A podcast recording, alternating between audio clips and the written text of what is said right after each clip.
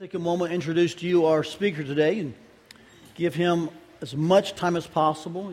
You probably got the email from me this week that we'd be adjusting things, so you should have been prepared. I was able to meet Brad and Beth through some faithful friends of mine, namely the Davenports and the Johnsons, and just their ministry in um, our least access area of missions. Uh, for a while, they oversaw much of our Go team, and they just introduced me to Brad and heard his story, and I'm so thankful they did that um, because it, it really is just a, it was a, an awakening moment into what God can do through just normal people. And I mean, as a compliment to you and Beth. You know, I was expecting to meet like a celebrity or like a superstar, but they were just a lot like us. And yet, the story they told, I was like, wow, God, God wants to reach people who've never heard.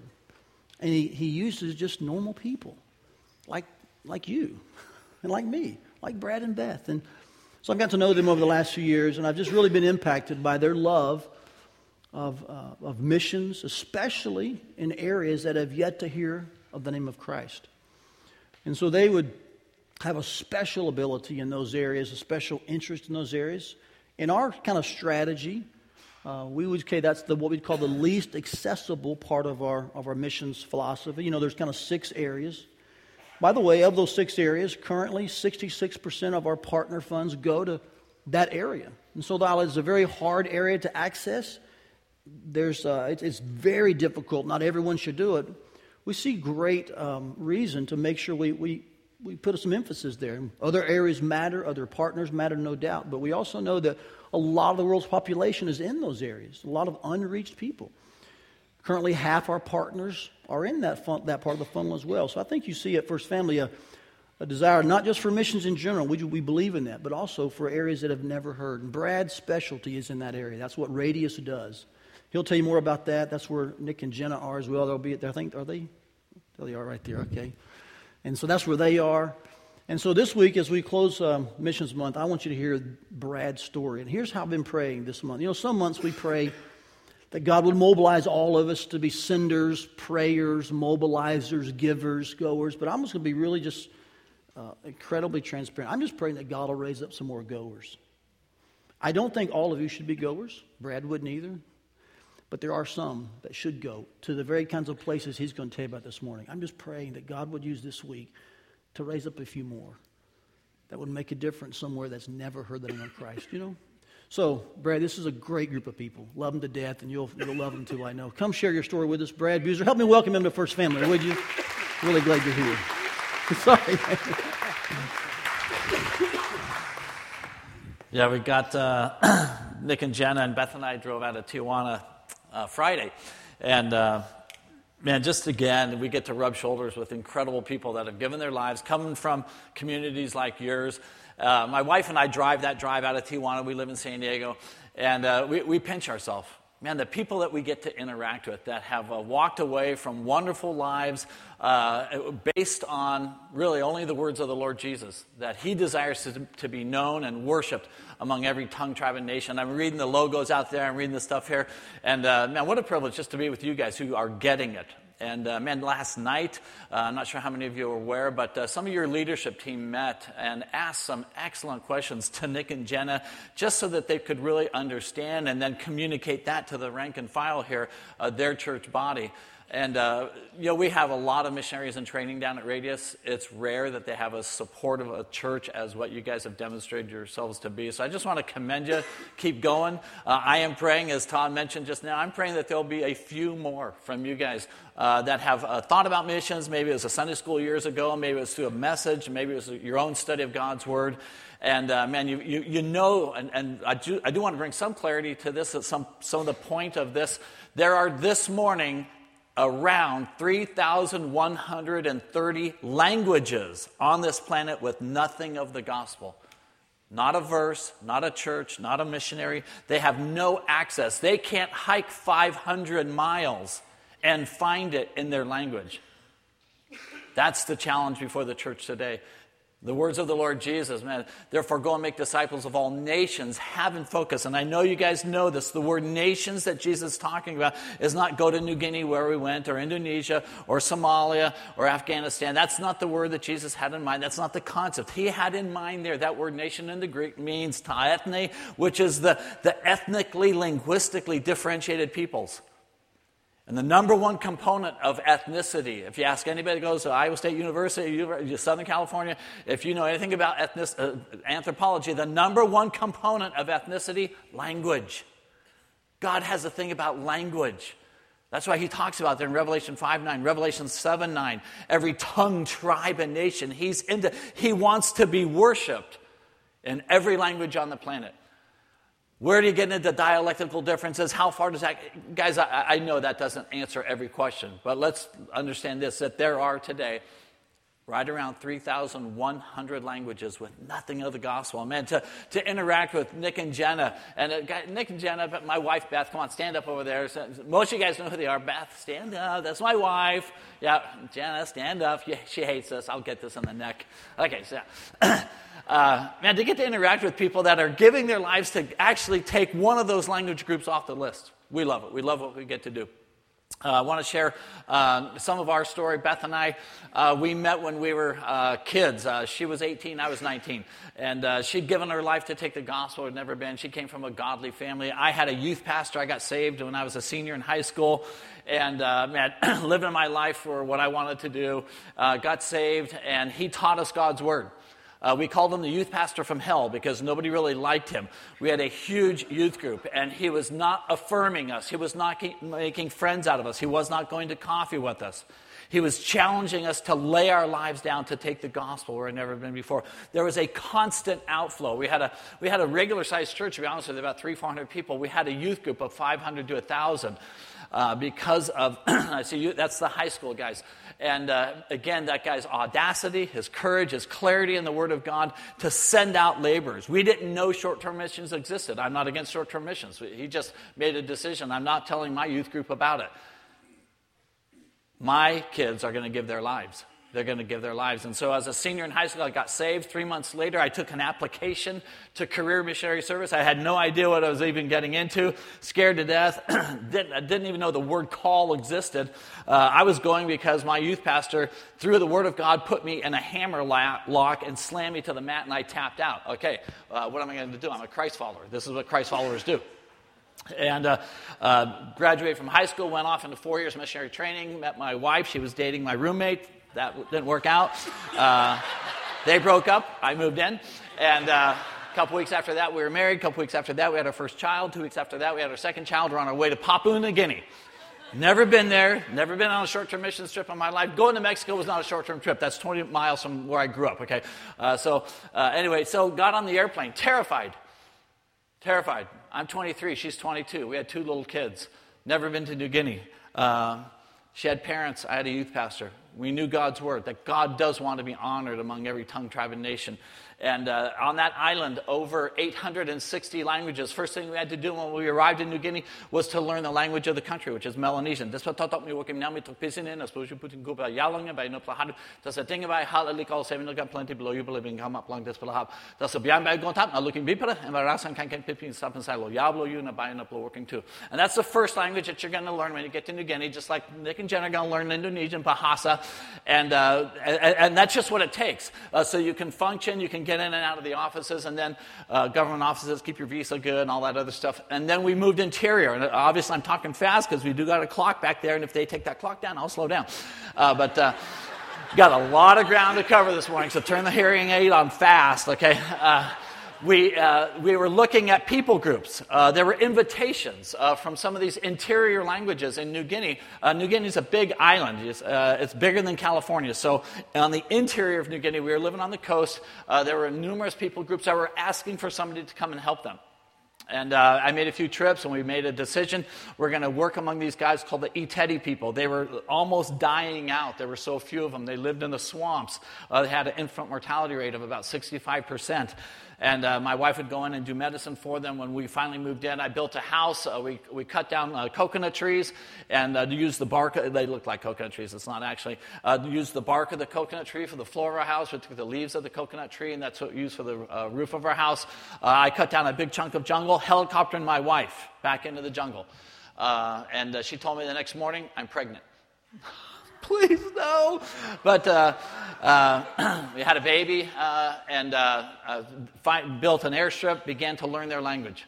First languages are relatively easy.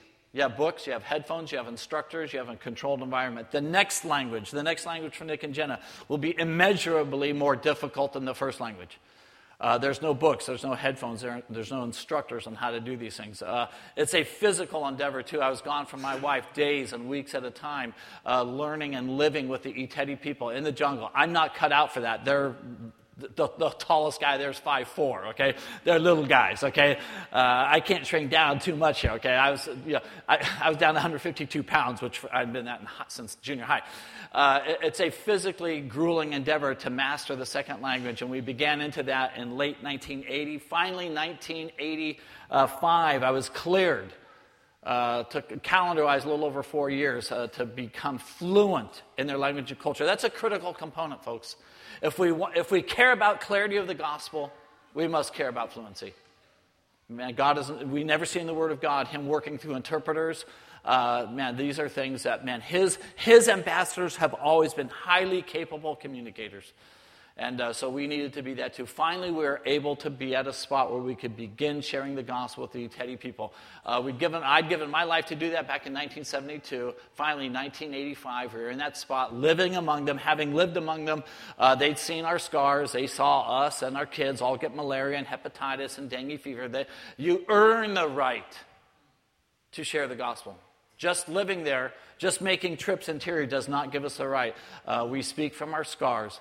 And uh, finally, we are in that spot to be able to do that. And we want to walk you through this morning what goes into that as we talk about, and again, the, for Nick and Jenna, their situation is going to be very different, but the principles will be the same and uh, the context that they're in, obviously locationally, and met the, the, the religious uh, system they're working among. Our people were completely animistic people. They never heard of Islam. They never heard of Hinduism. Uh, they, uh, you know, Buddhism. None, none of the major religions of this planet had they ever even heard of. They were animistic people. They walked before the spirits. Every large tree, every swamp, every waterfall, every river, every uh, mountain had its own spirit, and you learned how to walk in relation to the spirits around you. And we had to master that worldview so that we could speak appropriately to them. It's not just language, it's cultural fluency also that, uh, man, capable gospel ambassadors are going to have to master. And so finally, we were at that point, 1985. Where do you start? Where do you even start? We'd lived among them at that point for six years. Uh, they were extremely eager to hear. Uh, a, about a year and a half before that, actually two years before that, uh, as I was moving toward fluency, we were at a funeral, and this, uh, this little boy came up to me at the end of the funeral time, and uh, he had asked me very pointedly, and you can all, your hearing always progresses more than your speaking ability. That's pretty common in language acquisition. This little boy, he looks at me and he says, uh, What are you really here for? They'd seen the way we lived. Uh, they knew that we were studying diligently. We'd worked like crazy to build an airship. We were, Beth was doing medical work every day. What are you really here for? About eight years old. Where did this kid get that insight? And uh, I didn't know how to answer his question. All I could tell him was, well, we're not here to build an airstrip. He'd seen us do that. We're not here to do medical work. Beth was doing that every single day. In fact, we're not even here just to learn your language. Well, what are you here for? I didn't even know how to tell him, guys. I didn't even know how to tell them. And uh, as, as time went by, uh, we were asked that question on a regular basis. Finally, uh, late 1984, uh, another man in the village died, and we were prepared to tell him. And uh, it's at a funeral. They got very philosophical times of funeral and uh, times of death. And th- there was a group of guys there, and they asked me again, the, this group of fellows, they said, Can you tell us now? Can you tell us now why, we're, why you're here? I said, Yeah, I can, but I'm not going to tell just you three guys. They're all from the same clan. Get somebody from every clan. And so they're like, No, come on, he's going to tell us. He's going to. It was a big deal. I was going to tell them. I had no idea there was that much pent up energy to, to find out that answer. And uh, so, so within a minute, uh, there's guys from all the clans are there. And so I said, Okay, you want to know why we're here? Here's why we're here. We know where Fautosito went when he died. We know where he is right now. We know what he's going through. We know where your mothers and fathers went when they died. We know where your kids went when they died. We know where you're going to go when you die. We know where you're going to go. We know what you're going to go through.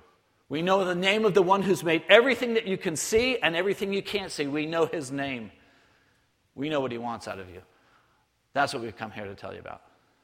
They were blown away. Nobody gave answers to those things. Those were big issue questions they didn't even contemplate. But when they did, they had no real answers to them. They literally, folks, I'm not kidding you. They literally turned their back on me. They turned their back and blah, blah, blah, talked among themselves.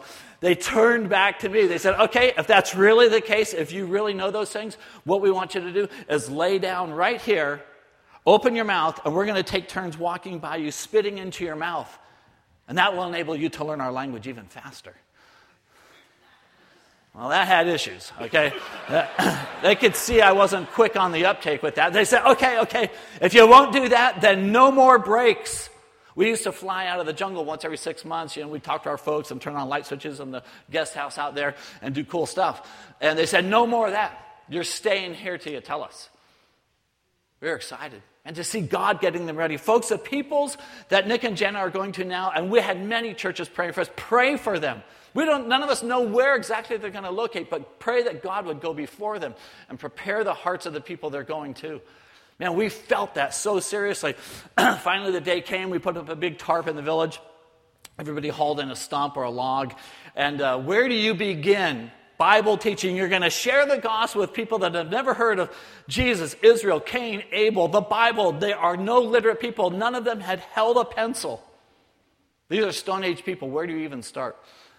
Well, we felt like the first thing that we had to do was start by being honest with them. The first day of our Bible training program, of the gospel presentation, first thing that we had to do was be honest with them. Guys, uh, and, and, so we started off, guys, we've, we've heard some of the rumors that are floating around the village. Uh, some of you guys are saying things like this if we listen to the missionaries talk, the sky will open up and food will rain down on us from the sky. Guys, we want you to know there's going to be no food raining down on anybody. If that's why you've come to listen, you know, then, then you're going to be very, very disappointed. Another one was this if we listen to the missionaries talk, all of our skin will turn white like Brad's. Nope. Nobody's skin color's turning colors around here. If that's why you're coming, you're going to be very disappointed. We went through a few of the, the little rumors that were floating around there, just in an attempt to start off with an honest platform. Guys, when we go overseas and we don't know their language and culture, do you have any idea what they're actually coming for? Those were rumors we heard about. Man, this is common. Uh, next thing we had to do was to introduce the book that we're going to be talking out of. Now, they'd seen us read our Bible. Man, they'd seen us reading other books. This book here, man, and we, con- we, had to, we had to get very, very basic with them. We had a whole pile over here. We had catalogs, we had uh, novels, we had encyclopedias, we had some, we had all kinds of books. And we, we gave them the story of books, how books come about. Men have ideas, they want to be funny, they want to tell the story, they want to teach us this. And there's a variety of books and a variety of reasons behind this.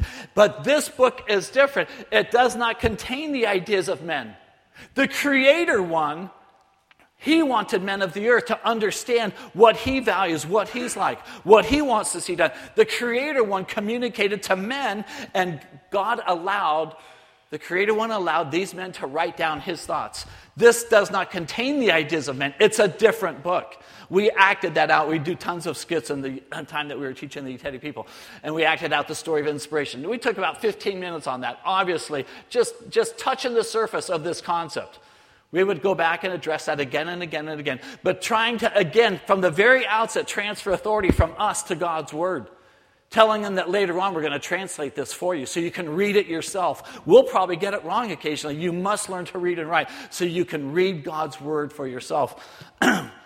That was the second thing we covered on the first day. Third thing we covered was that there was a little bit of drama involved in this because they'd been asking about this for a while. We said, okay, we want to tell you the name of the one that we've come to tell you about. His name is Goyave, transliterated term. We had gone through many, many other of their spiritual names, and man, none of them were going to work. None of them were movable in the sense of all the baggage associated with those names. It was just going to be too much. And so we coined a new term, Goyave. Goyave is his name. And today we're just going to tell you three, three small things about him just to whet their appetites. Number one thing about Goyave is this Goyave needs no food. Goyave needs no food.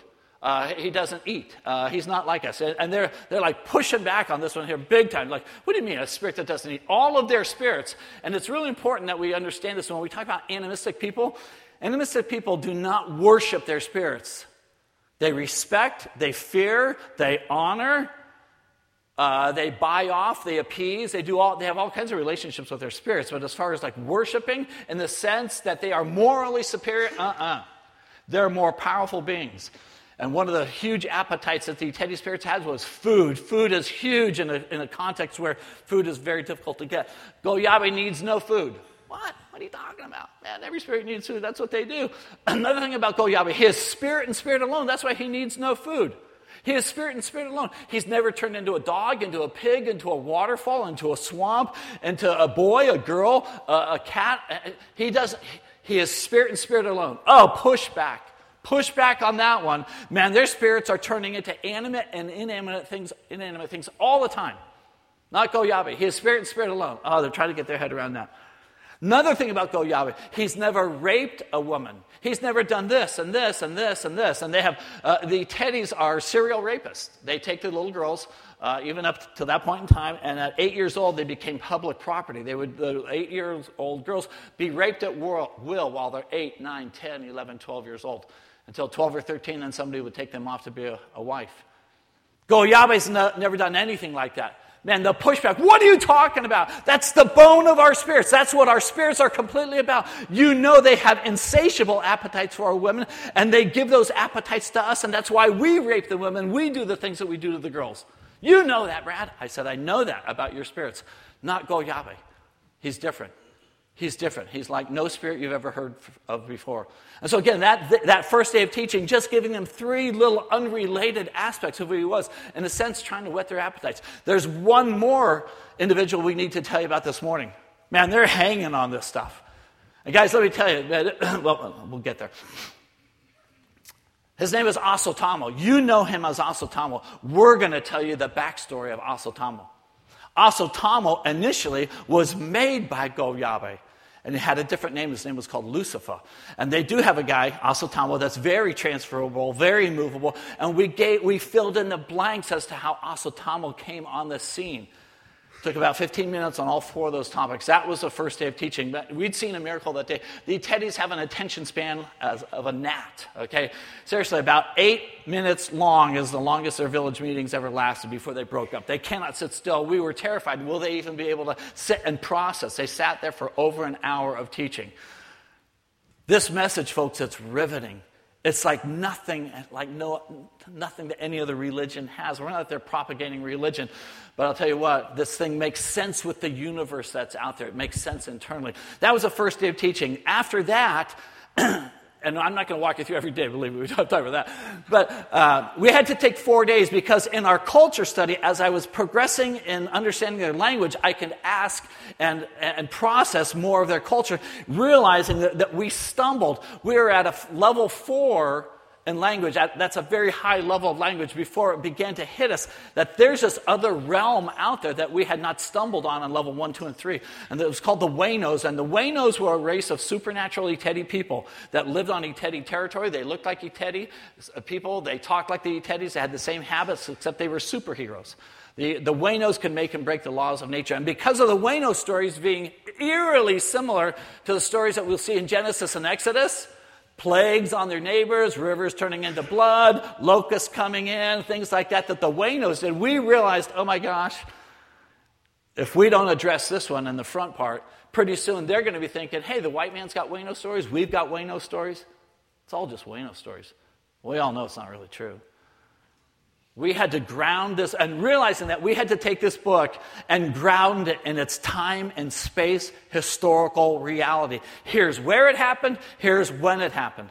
We had to teach them how to read a map. That took us four days so that they could, from the, a, a, very look down perspective on their village, the Iteti village, finally to where they could understand the world map, understand, I use that term loosely, and have some sense of the distance and the place where these stories took place. We cannot just be waving around our leather bound Bible and somehow believe that, oh, they see it as authoritative. They have some sense of where it happened and when it happened. Uh, guys, we battle the fairy tale syndrome in a lot of locations if we don't take the time to know their language and culture. What are you even up against? We are not teaching blank people, blank slates. Finally, okay, we got done with that in the first week. Finally, we're able to begin to teach them God's word. There's two principles that we're going to work through as we walk through the scriptures with them. And p- please understand this we're not there to see individuals get saved, we're there to plant a church. There's a huge difference. We're laying foundations that they can actually grow from and reference. We're not there doing evangelism, we're church planting. This is a critical difference. So, we're going to teach them chronologically. We're going to tell the story as God revealed the story in Scripture. Nothing fake or phony about it. This is the way it unrolls. This is the way we're going to unroll it to you guys. That was the first principle. That's very commonly understood. So, we're going to move from Genesis on. And of course, we're not going to go through every verse in the Old Testament. We can't do that. But the components that will make this story come alive to them, they have to hear those components. Jesus does not come on the scene without men. Thousands of years of God working among men. So we're going to tell that story. We're going to move chronologically. We're also going to teach them comparatively. This is what your ancestors taught you. This is what God's word says. You choose. We lived among them for six years. They knew we cared for them. My wife had helped them give birth. I'd buried some of their fathers. Folks, when we teach comparatively like that, there's a couple things that already, just probably subconsciously already realize. When you're going to compare their worldview versus the biblical worldview, a couple things. One thing is, you better know their worldview so well that you can articulate it fairly. They're not going to push back. They're not going to feel like you're setting up a straw man just to knock down. You better know their worldview that well it's a fair presentation, and they also better know this this guy loved my dad. He's not putting my dad down, he's not here to make my dad look silly. Those years where we were hiking and hunting and living and traveling and starving and getting sick on the trail with them, those were leveraged into a capacity so that we could teach in this way. Airdropping missionaries in with a Bible message, this is still an offensive message. It crushes every man and every culture. Jesus spent 30 years in preparation before he started his three years of ministry. He knew it all. What was he doing? Gaining credibility. This, this message demands it. Unless we're going to pull back on the audacious claims and the judgments upon every man and every culture. If we, go, if we want to do that, then we can airdrop in and sprinkle Bible gospelettes. But if we're going to actually see a church that warrants the name church, it's going to take time. It's an offensive message. So, with that in mind, we began to teach them through the book of Genesis, walking through the story of, of creation. Leilaya, Genesis 1 1, 1, 2, and 3. Leilaya, tatafinaya, goyabita, sifie, mafia, sosari sawami, idetena sosari, ona ne seri, goyabita, neimo manimai. In the beginning, God created the heavens, the earth, and the earth was formed. We read that to them. We translated Genesis 1 through 6. We read those verses to them immediately we have a contest going on. Because the Word of God says that in the beginning, God said there was morning and evening, day and night, and it was so and it was good from the first day. Well, every, every Etedi knows that when Omo, their creator being, first made the world, he made it eternally sunshine, 12, what you and I would call 12 o'clock high, blast furnace hot. Omo did that because he was a capricious being. He loved to see men suffer. The first Etedi peoples, they could not even come close to the riverbank. They could not eat the food on the riverbank. They could not go down into the river and bathe and shoot fish. They could never do those things. they could hear it from inside the jungle. They could hear the river, sometimes getting glimpses. They could not get close to the riverbank. It was way too hot, and it gets hot as heck out there. They lived in the swamps. They lived where you only eat the deep, dark jungle food, the boring, bland food. Omo did that on purpose. And so we pose this question to him. Here's what Go Yahweh says about his first day of creation. We all know how Omo did it. Why do you think Omo did it like that? Why do you think God did it like that? Blah, blah, blah, blah, blah, blah, blah, blah, blah. And they, oh, they love to talk. Blah, blah, blah, blah, blah, blah, blah, blah. We don't know. We don't know. I said, is it possible but may, that maybe, maybe Go Yahweh wanted to be able to go down into the river and shoot fish himself. He was tired of eating the deep, dark jungle food, and he wanted to be able to shoot fish himself. Is that a possibility? Blah, blah, blah, blah, blah, blah, blah, blah, blah, blah, blah. Yes, yes, yes. We all know what our spirits are like, man. When, they don't, when we only give them offerings from the dark jungle food, the bland stuff, our kids get sick. We don't shoot pigs. Our crops don't come up. All, that's why I did it, because, yeah, that's what, all the spirits like the, the good food that goes on the riverbanks and the food that's in the river, da, da, da, da, da. They go, they'll talk forever. So, guys, guys, guys, wait. You're forgetting something. Go Yahweh's spirit and spirit alone. He doesn't need food. Remember that? Talked about that last week? Oh, that's right. That's right. I walked them down rabbit trail after rabbit trail after rabbit trail for over two days. They were not going to get it. I said, Guys, would you like me to tell you why Go Yahweh made it morning and evening day? And, yes, yes, we'll never figure it out. Okay, here's why. He did it for you. He did it for you. He knew that you would enjoy the morning and the evening time. And they do. They love the morning and the evening. That's when they work. 12 o'clock high, they don't do anything. He did it for you. He didn't need it, he didn't benefit, didn't affect his status at all. He did it for you. The look on their faces. Went through the events of day number two, contrasting how the God of Scripture did things versus their stories. Day number three, you know the story. Day number three, God takes the water that's below and he makes an expanse in the middle. Okay? And then he takes the water that stayed below and he made dry ground we got a lot of dry ground here in Iowa, not as much as San Diego. Not a big deal to us. We got ample dry ground in a land where swamp is everywhere and where Omo intentionally made it swamp everywhere because Omo loved for humans human beings to be in an environment where in the swamps if you shoot a pig you can't track it you can't build a house in the swamp you can't build a garden in the swamp you, nobody likes to work or walk in the swamps even people that live in swamps don't like living in swamps why did Go Yahweh make tons of dry ground? And here's Omo making all this swamp. Why did Go Yahweh do that? Put it to him. We're approaching the end of the second day, and I'm getting frustrated. We've been doing this for about two weeks now. God, are they ever going to get it? And I'm begging God, come on, guys, think. Think about the first day. Think about the second day. Why would Go Yahweh make tons of dry ground for you guys? Again, this little kid, same kid, Baume, he says this. He looks up. He says, Perennial, Oye, nena, nena, nena, idetamuyo. Brad, he did it for us, didn't he? Isn't that right? Yes, yes, a thousand times yes, that's right. He did it for you. He didn't need it. He didn't benefit from having dry ground. He did it for you. Guys, from that, it seemed like from that day forward, wow, the excitement level as they came to the teaching time every time at 7 o'clock in the morning, because it's cooler then, you can concentrate. Man, the excitement. This guy, this Go he's always on our side. And we walk through the events of creation, the, the different vines that they have, the different rocks that they have, the different trees that they have, the multiplicity of birds, the multiplicity of fish, all these different things, walking them through slowly. The first thing that the scriptures, that the Word of God teaches us about God is this I'm good. Look what I did. I'm a good God. I'm on the side of those who I've, who I've made in my image. A, there's so much in there that we just kind of over, it's, it's almost background noise.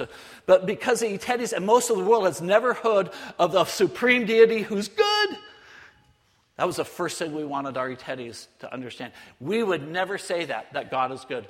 We taught the Word of God. We let the Word of God just mound up against them, building a case from their lips after three weeks. Oh, he's good. He's good. He's not like our spirits.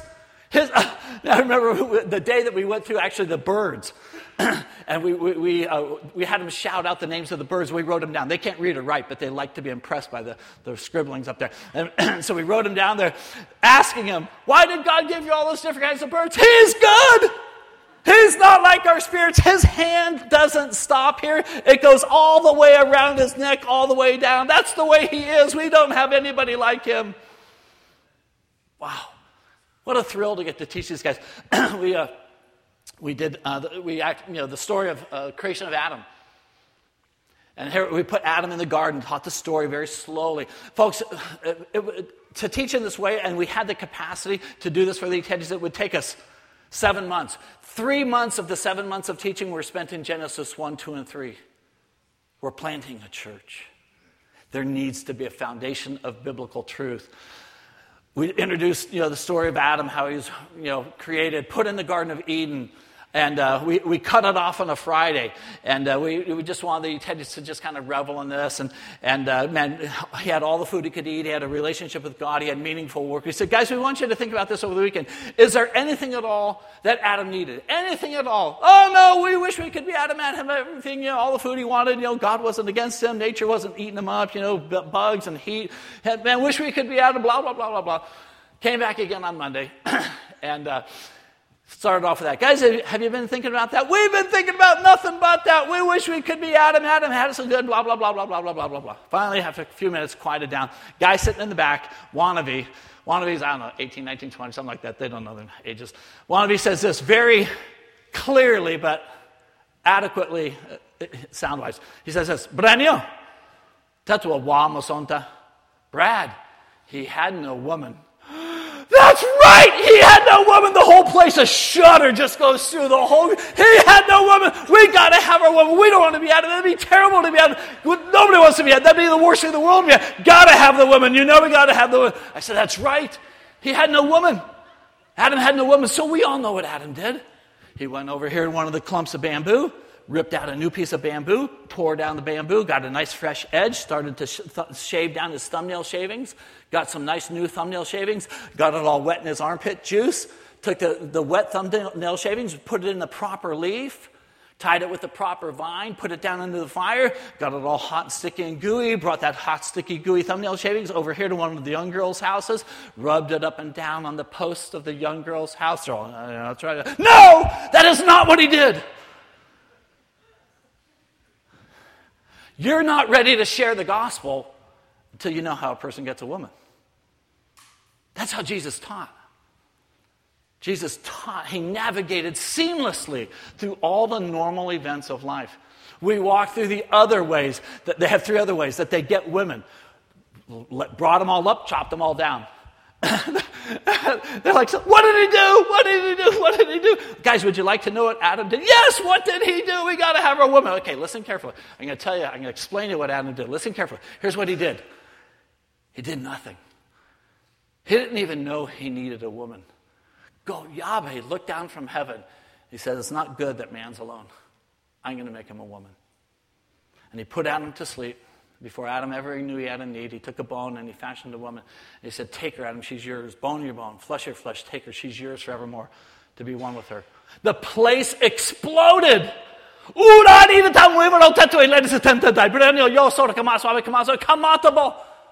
Blanking way. I got to scrub my language here. They have a triple X rated, very creative or you know, language linguistic ability. They come running up to shut down the tape recorder. They knew that if, I, if the tape, we always tape the, the lessons. Guys, we never had to say God is good. Teach the Word of God. It screams that at us. Reread Genesis 1 and 2 and just be impressed at the goodness of your God. He provided everything that mankind needed, He's on our side. Let's slow down sometimes and just revel and maybe put away our Theology 505 and just reread it again with fresh eyes. Man, what a privilege to get to teach these guys. He's good. Number one message of Scripture. He's a good God. He's a good God. He's on your side. Oh, man. We had about six weeks of that, just letting them revel. Next thing that Scripture reveals, a critical component God sees and punishes every single sin. We had Adam and Eve. We had introduced the garden, the prohibition against the tree of knowledge good and evil, all of that. We're going to act the story out. We, we would always teach the story and then try to act out those that were act outable. And uh, so this day here, we have uh, Adam uh, is Ed, my partner, his wife e- Aggie is Eve. I'm Satan. We had a little uh, banana that was the fruit there. And uh, so we're going to act this out. And so Eve comes walking up one day and she's, you know, oh, look at the Look at the fruit. Man, it sure looks pretty. I sure would like to eat that fruit. I come slithering up. The teddies know about the prohibition. The day that you eat of it, you're going to die. Man, pins and needles. She's contemplating eating the fruit. I'm here. Oh, hey, Eve, checking out the fruit, are you? Let me tell you, not only does it look good, it tastes even better. you ate it and you didn't die? Die, Shmai. Not only did I not die, I became just as smart as God. Go ahead, Eve, eat it, eat it. The tension is just thick.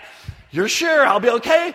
Eat it, eat it. Finally, they can't keep quiet any longer. Don't do it, Eve, don't do it. He's the father of death. He hates you, he hates us, he hates everybody. Eve, Eve, don't listen to them. They're just dumb jungle savages. Listen to me. Oh, the curse is raining down on me. she reaches out, grabs the fruit, peels it, eats it. The curse is switched from me to her. You blank, blank, blank. Oh, it was hard on her. Turned and gave it to Adam. Death. Physical death, spiritual death, second death. The teaching line, the story stopped them for three weeks. We taught them on death, the implications of the fall. The party of Genesis 1 and 2 is over. Now they're living, being born, and dying under God's judgment. Next, that was number two thing of the four things of Genesis 1, 2, and 3. God is good. God sees and punishes every single sin. Number three, the third thing, God accepts only blood. He accepts only blood. They went out and you know tried tried the fig leaves uh, God had to kill an animal and put those fresh skinned animal skins on them. We, we see blood substitution, uh, you know, taught much more clearly as the scriptures goes on, but it is introduced there in the Garden of Eden. as a third thing. And number four, God gave them hope. He gave them hope in the garden. He said, I'm going to send somebody in Genesis 3.15, and he's going to get you out of your mess. The asinos afasiamo tenta. And so, those four things they had to be clear on. There's a lot of other things that we hope they remember, but those four things would be the running themes as we taught them throughout the rest of the Old Testament. We did that. We went on. The next redemption analogy is right there in Genesis chapter 4 Cain and Abel. We taught the story of Cain, and we would move from the redemption analogy to redemption analogy. We taught the story of Cain, and then we acted it out. We got done acting it out, and as we're summarizing it, because the story is important, they need to know the historical story. They need to know the implications of the story, because it's going to be the implications of that story that help them unravel what Christ does on the cross. We taught the story, the meaning behind the story. As I'm summarizing it, there's two older guys over here, the MIT think tank of the Teddy Nation. That is Faux and Sutafe. Faux and Sutafe over here, blah, blah, blah, blah, blah, blah, blah, blah, blah. I said, okay, because they're bright guys. Okay, what is it? What are you talking about? Faux looks at me and he says, My son, he's my father in the tribe. My son, if this is the way it is, if what Go, Yahweh wants is blood, we'll give him blood. We will cut up, before we bury our dead people, before we throw dirt on them, we will cut open our dogs and our pigs. We will slice them open and we will pour their blood on our dead people. If Go Yahweh wants blood, we'll give him blood. I said, guys, that's a great idea, but unfortunately, Go Yahweh's not accepting the blood of dogs or pigs or any other animals anymore. That's not going to work. No effing way, that's not a good thing, that's a bad thing. What do we do now? Well, keep listening. Keep listening. Made sure everybody understood that as I'm over here talking with this group, the same two guys. Blah, blah. Okay, what is it now? Foe stands up. He looks at me he says, My son, obviously, go. Yahweh is not one to be messed with. If what he wants is human blood, we'll give him human blood. We will split ourselves open again, as the boys do when they go through the men's initiation rites. We will split ourselves open again, and we will pump spray our own blood over our dead people. He's obviously not one to be messed with. Guys, that's a great idea. That's very noble. But Go Yahweh is not accepting human blood either. And besides that, foe, in the years I've been here, you've told me of five people that you were the first person to murder and then you guys cannibalized him. In the years we've been here, I lost track counting the girls and women that you've raped. Your blood infuriates God, needs to be perfect blood. They're grasping at straws. They're doing what every man does, trying to lessen the wrath of God through their minor tricks and, and widgets and everything else. And our job as gospel communicators is to kick the slats out from under them to where they're lost and hopeless. Those are the people that Christ is meaningful to. Not the healthy, but those that see themselves as lost. We would go from that redemption analogy, the story of Noah, to the story Abraham offering up Isaac. Story of the nation of Israel going down there into, into Egypt and, and the blood on the doorpost. We know that's those redemption analogies, teaching them, and obviously I'm racing here, taking time. So they understood those stories and the meaning behind the stories, so they would be reference points, foundational stories for when Christ is crucified on that cross, and they could refer to that and know how they connect. Nation of Israel going through the Red Sea into the land of Egypt, uh, into the desert, and all of God's uh, carefulness to them, giving them food and water and the pillar of fire by night, cloud by all of God's good hand, and yet they're unrelenting, bickering, complaining. And finally, God says, I've had it. I've just had it with these people. And he sent in the snakes, and obviously we didn't tell every story. But the snakes, God's, in a sense, supreme judgment on them. The snakes killed off thousands of Israelites. Moses pleaded with God. God relented. He said to Moses, All right, gather the bronze together, fashion a serpent, and put it up on a pole, and whoever looks will live. We taught that story as the last redemption analogy. we were going to introduce the Lord Jesus to him the next day. The next day, we're five months into the teaching at that point, folks. The next day came to the teaching area, and uh, nobody's talking, nobody's looking up, nobody's joking around, there's no, nothing. I said, guys, what's going on? Is, is somebody dead? No, no, no, it's not that. What's somebody dying? No, no, no. Is there like some enemy village coming? No, it's not that. Guys, what is going on? I'm not going to teach until I know what's going on. I know something's going on. And finally, the, the village punk, his name was Utau. He always sat in the back. Utau stands up and he says, Brad, we've made a decision. We're done, we're done planting gardens. That's an unprecedented declaration. We're done planting gardens. That's suicide. You've got to have gardens. I said, guys, the worst anthropological question you can ask is why? But I asked it, why? And a place starts popping. What's the point of planting gardens? We've seen what God did to Adam and Eve, kicked him out of the garden. We saw what he did to Cain. He's a wanderer. We saw what he did to the people of Noah's day, the people of Sodom and Gomorrah, people who built the Tower of Babel. We saw what he did to the Egyptians in the Red Sea. Now we see what he did to his own people, Israel, punishing them for their sin. What's the point of planting gardens? We know our sin. We're dead men.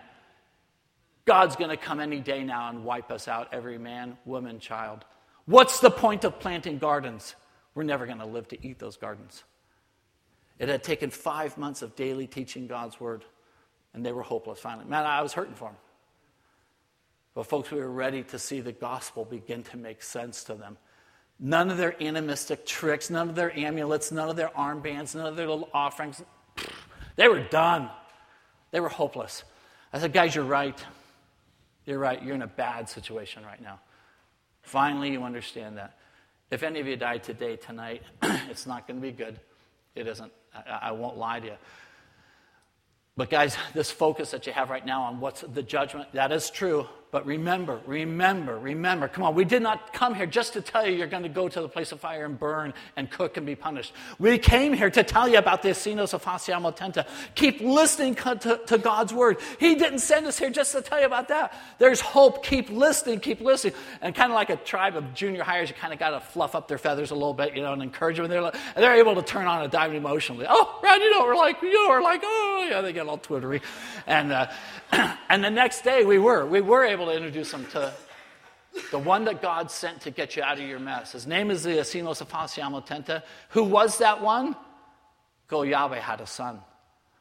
We'd woven the plurality of God through the Old Testament. It wasn't a major issue, but it was a minor issue. But on that day there, the one God sent to get you out of your mess, he had a son. His name was Jesus. And we told the story of the virgin birth of the Lord Lord Jesus, going down there into Bethlehem. We focused, absolutely, we focused on things that would be meaningful elements to them. How Jesus was born in a place where animals are born. They like that.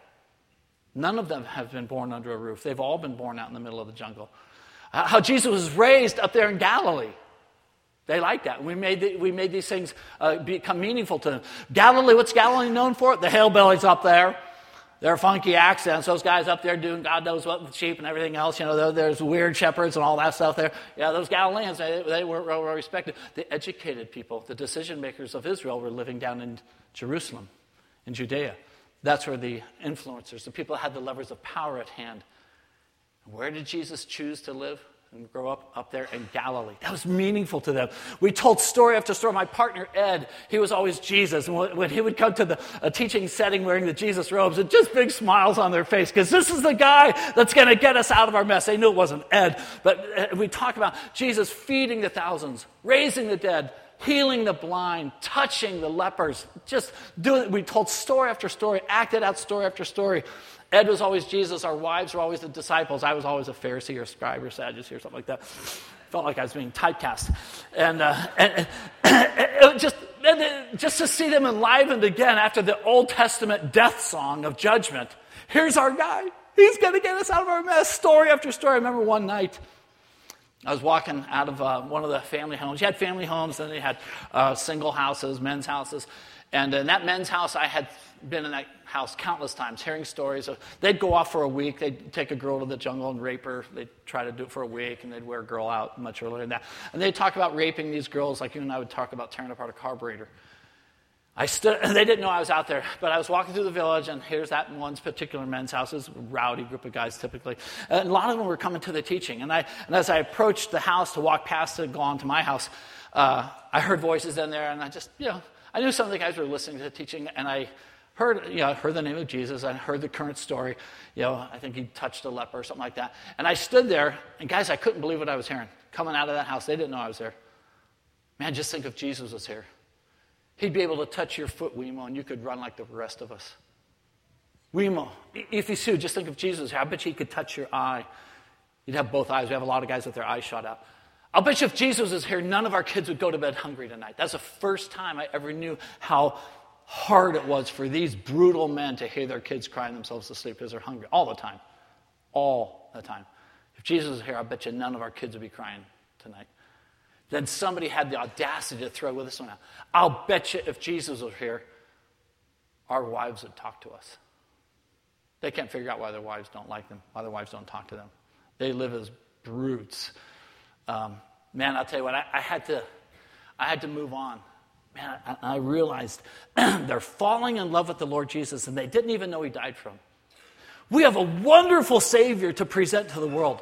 What a message we have. It's not theology.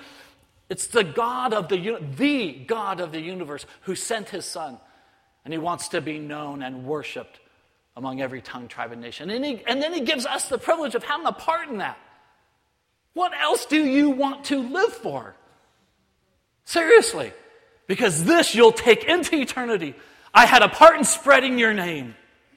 Everything else will be distant, distant, meaningless, in fact man, I, I, just had to walk away. Man, we, we were blown away. I, what God was doing through His Word, through His Word, wasn't because of creative missionaries. Oh, please, not even the case. They'd seen us fight. They'd seen me hit my kids in anger. They'd seen us live life. They knew that, man, our, our lifestyle, not, man, it was the story of the Word of God.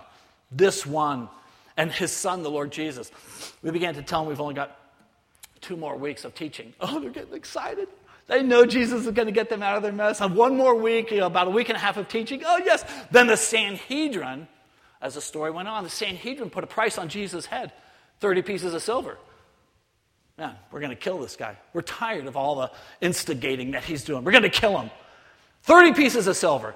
We made that crystal clear to the Teddies that the Sanhedrin, the religious rulers, hated Jesus. Their response was, oh, yeah, they're going to kill God. We don't think so. Oh, they're going to kill God. That, that, that, was a little phrase they would chant around. They're going to kill God. He raises dead people. He raises dead people. They're going to get, he raises dead people. The, the, the lunacy of the Sanhedrin, of course, they didn't know how the story worked out. We, one more week of teaching, we brought Jesus down from Galilee down into Nazareth, Bethany, doing day trips in and out of uh, Bethany. Uh, we walked through some of the speeches that Jesus gave. We've only got four more days of teaching, three more days of teaching. They're getting so excited. Jesus is going to just settle this thing. He's going to put all of these rabble rousers down, all of his opponents. He's going to slay. Oh, they knew how this story was going to end. Two more days of teaching. We, we did that. A lot of acting in this. We did the Last Supper. Jesus going up into Gethsemane, and he gets arrested. We took off our robes, and I stood up. We, would always t- act and then narrate, act and narrate. I said, guys, tomorrow is the last day of teaching. Tomorrow's the last day of teaching. If, in fact, tomorrow's the very last day of teaching. And all of this stuff we've taught you for all these months, if you don't understand what you see in here tomorrow, none of this other is going to help you a bit. And so, you know what? One of the things we're going to encourage you to do, we've never done this before, we're going to encourage you, you ask go Yahweh that He would open up your minds and your ears. We never opened or closed in prayer we never did Christian worship songs. We did not want to create a religious atmosphere where somehow they could get the impression that we're, we're maybe lessening God's wrath on us. They needed to know the wrath of God is absolutely undiminished by anything you can do. No songs, no prayers, no cool atmosphere, no Holy Spirit signs on the back of us on banners. Uh uh-uh. uh. we are not doing that. You are on your way to hell, fast tracking, every one of you. That needed to be crystal clear to them. But that day there, the second to last day, we said, guys, we don't know if Go Yahweh will hear your prayers. You've been shaking your fist at him. You've been going after the spirits of this world. You've been doing everything possible to offend him from the time you were born. Maybe he'll listen to you, maybe he won't. We don't know. But you ask God today that he would open your minds and your ears.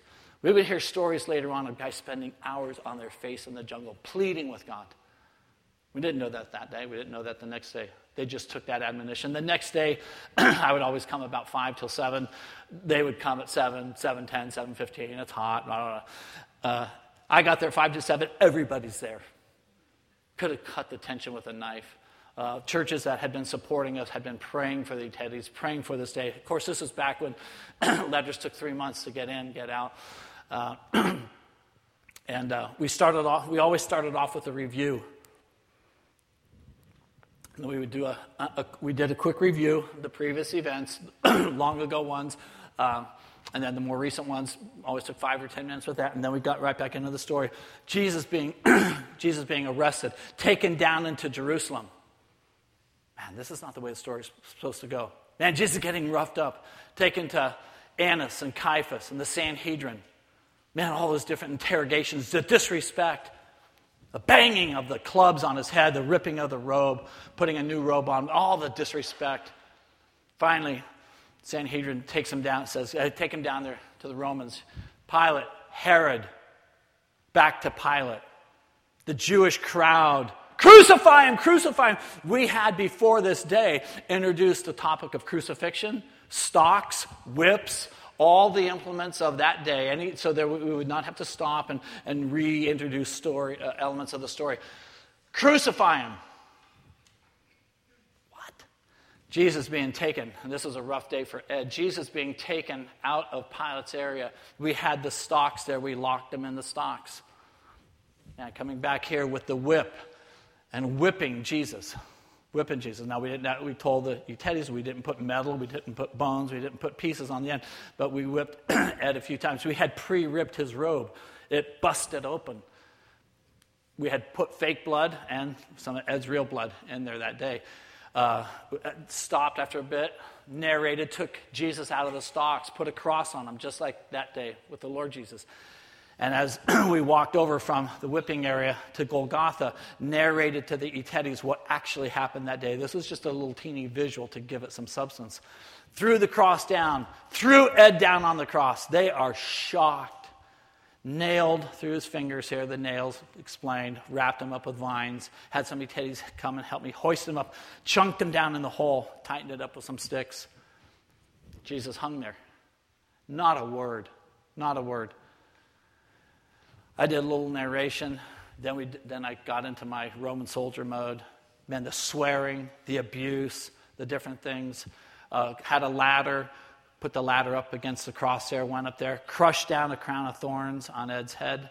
Real thorns, real Ed blood coming out. Said, Ed said the things that Jesus said, then he hung his head and died. Air completely out of the room. I stood up again. I, I took off my acting robe at that point. I said, guys, uh, that's it. That's it. If you don't understand what all that blood coming out of Jesus is about, nothing else that we can tell you is going to help you. But think back now. Think back. What was God teaching us through the coats of skin of the Garden of Eden? And we taught that story clearly with an eye toward this day, focusing on the same elements that would be meaningful this day. What was He teaching us between the difference of Cain and Abel's offering? What was He teaching us through the story of Noah and the uh, ark and God making a way? What was He teaching us through Abraham and Isaac? I began to see lights going on. I didn't know what they were understanding, but I knew this that they were starting to unravel some things. I took about two minutes per redemption analogy and retold just enough of them to where, oh yeah, oh yeah, oh yeah.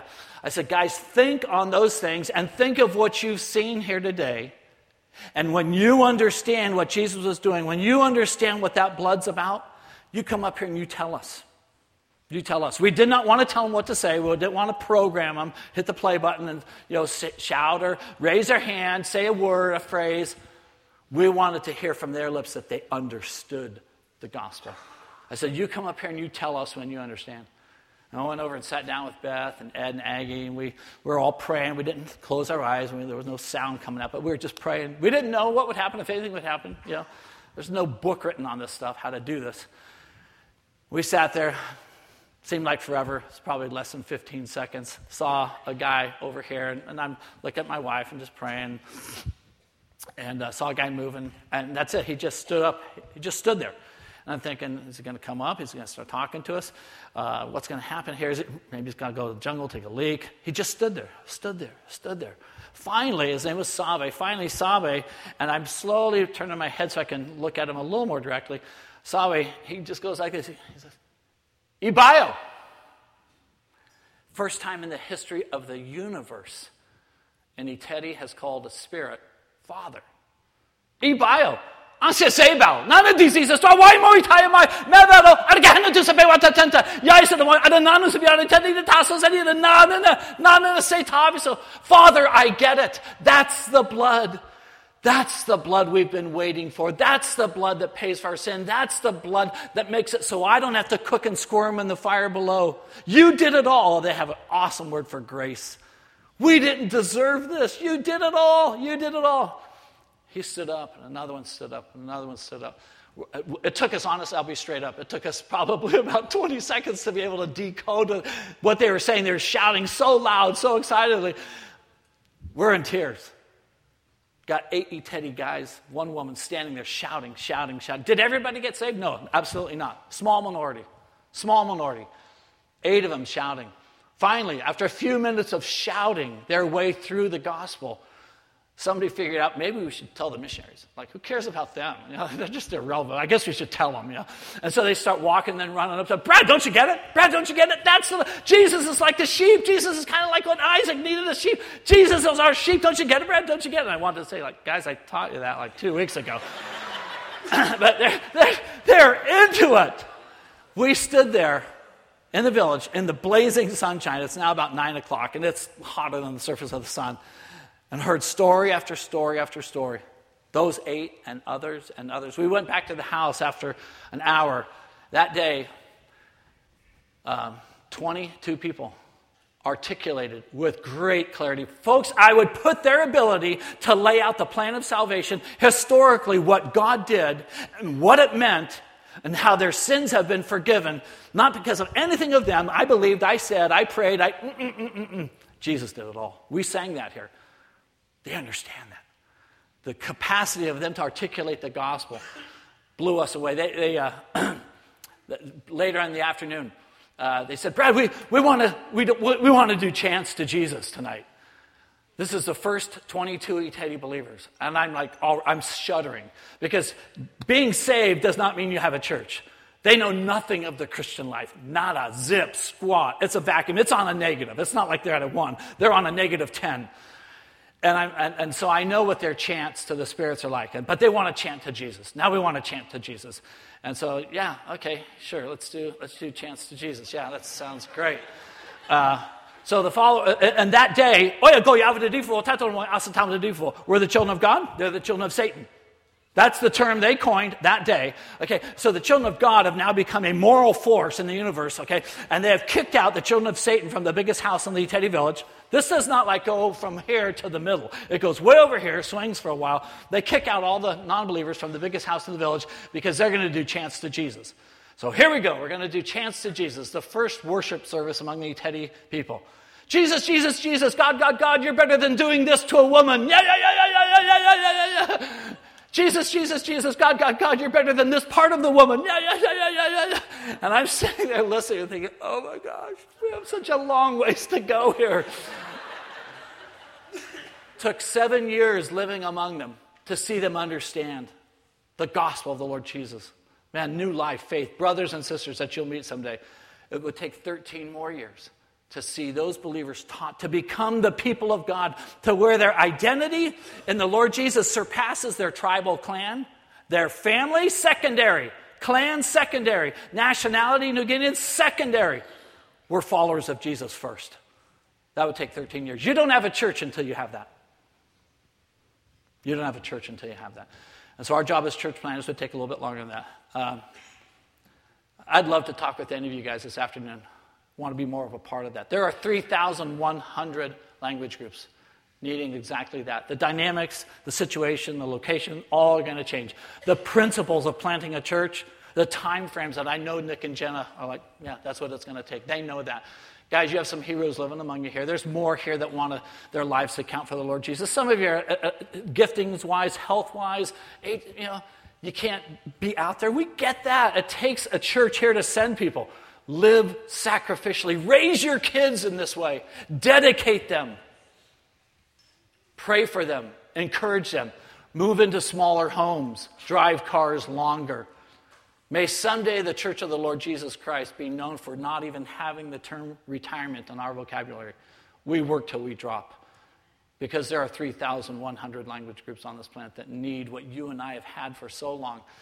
Thanks for letting me talk to you. Let's pray and I'll be done.